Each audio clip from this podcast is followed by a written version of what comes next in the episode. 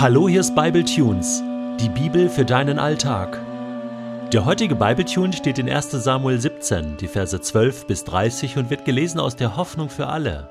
David, der Sohn Isais aus Bethlehem in der Gegend von Ephrata in Juda, hatte sieben Brüder.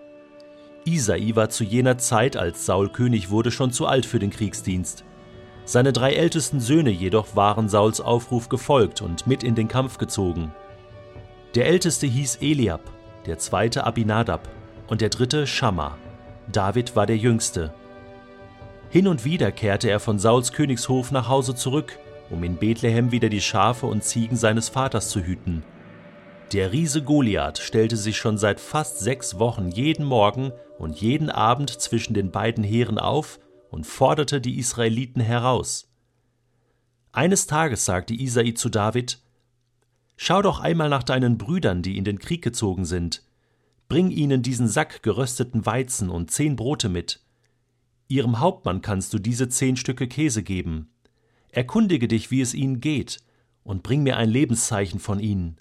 Sie sind mit Saul und den Israeliten immer noch im Tal der Terebinden und kämpfen gegen die Philister. David überließ die Herde einem Hirtenjungen und machte sich mit allem, was Isai ihm mitgegeben hatte, früh morgens auf den Weg. Als er das Heer erreichte, zogen die Soldaten gerade unter lautem Kriegsgeschrei zum Kampfplatz und gingen in Stellung. Ihnen gegenüber standen die Philister, auch sie bereit zum Kampf. David ließ sein Gepäck bei der Wache des Lagers zurück und eilte den Soldaten nach, um seine Brüder zu sehen. Als er sie gefunden hatte, fragte er sie, wie es ihnen gehe. Noch während sie sich unterhielten, kam Goliath von Gad wieder aus den Schlachtreihen der Philister hervor, und David hörte, wie er die Israeliten zum Zweikampf herausforderte. Kaum hatten die Israeliten Goliath erblickt, packte sie die Angst und sie ergriffen die Flucht. Hast du gesehen?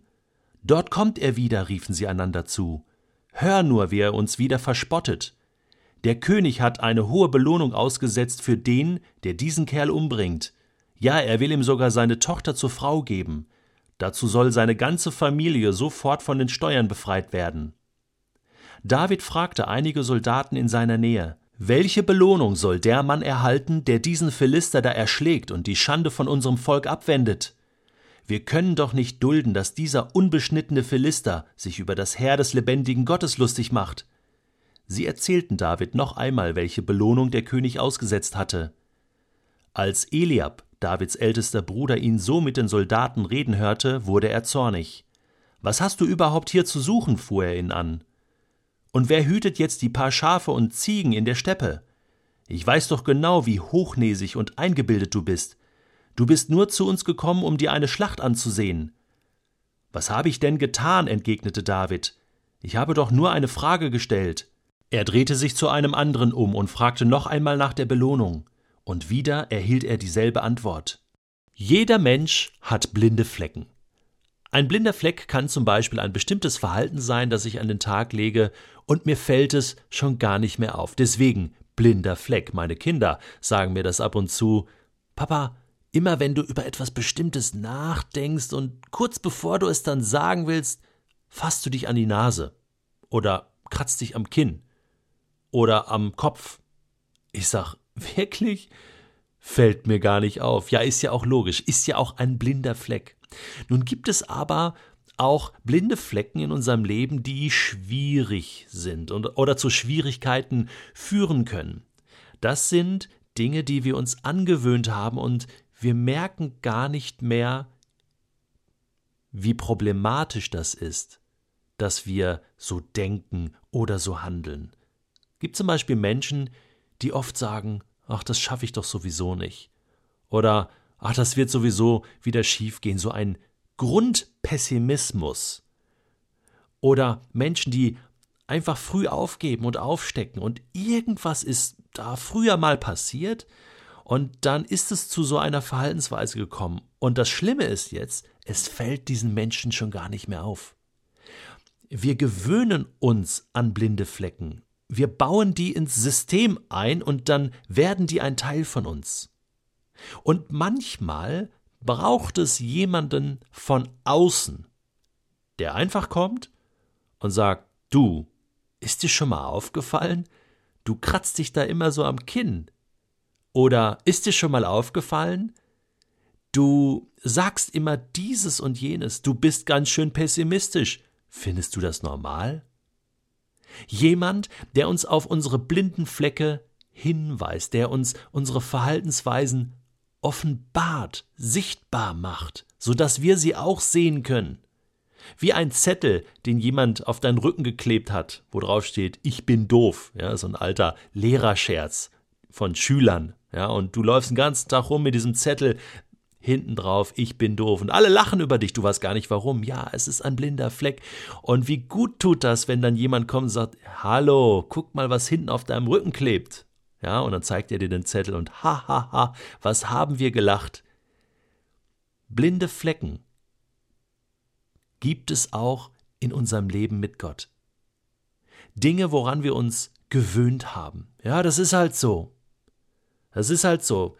Der Goliath, der steht da schon seit sechs Wochen und brüllt rum und macht uns runter. Und wir haben halt Angst. Ist immer das gleiche Spielchen, ja. Wir kommen hier nicht vom Fleck. Der brüllt, wir haben Angst und laufen weg. Bis David kommt und sagt, sag mal, was ist hier eigentlich los? Lässt das Volk Gottes sich so vereimern, so auf den Arm nehmen, sich so verhöhnen? Ist das das Volk Gottes, was den mächtigen Gott auf seiner Seite hat? Das kann doch wohl nicht sein. Und da braucht es so einen jungen, unverbrauchten Typen, der einfach reinkommt und sagt, was er sieht. Ganz mutig und das bestehende System in Frage stellt. Solche Leute sind grundsätzlich schwierig und werden natürlich erstmal abgelehnt. Was willst du uns schon sagen? Du bist doch noch viel zu jung. Was bist du von Beruf? Und du bist ja eingebildet. Selbst seine eigenen Brüder lehnen ihn ab. Dabei macht David hier das einzig Richtige. Er ist der Einzige, der hier richtig sieht und richtig handelt. Wir können doch nicht dulden, dass dieser Philister sich über das Heer des lebendigen Gottes lustig macht, sich über Gott lustig macht. Das muss falsch sein. Egal was die Belohnung ist, egal was der Preis ist, ist egal. Wir müssen jetzt handeln. Also, was tun wir? Es braucht diese mutigen Männer und Frauen, die bestehende Systeme in Frage stellen, auch wenn dir und mir das nicht passt. Nur so kann Kirchengeschichte weitergehen. Nur so können festgefahrene Situationen, wo der Feind immer mehr die Oberhand gewinnt, wieder gewonnen werden. So können wir kämpfen mit Menschen, die jung sind, vielleicht auch unerfahren, aber einen tiefen Glauben haben, eine Überzeugung, dass Gott stärker ist.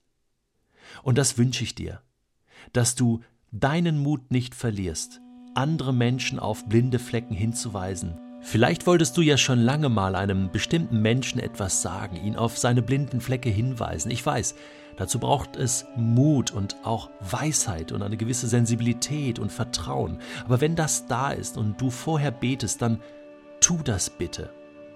Weise ihn darauf hin. Du tust ihm etwas Gutes, diesem Mensch. Vielleicht ist es dir aber auch passiert, dass gerade neulich mal jemand gekommen ist und dir gesagt hat, was bei dir so an blinden Flecken vorhanden ist, was du so tust und wie du so denkst und dass das nicht passt zu einem Leben mit Gott. Und vielleicht hast du zurückgeschossen und gesagt, was bist du eingebildet und hochnäsig und warst wütend. Vielleicht denkst du jetzt nochmal darüber nach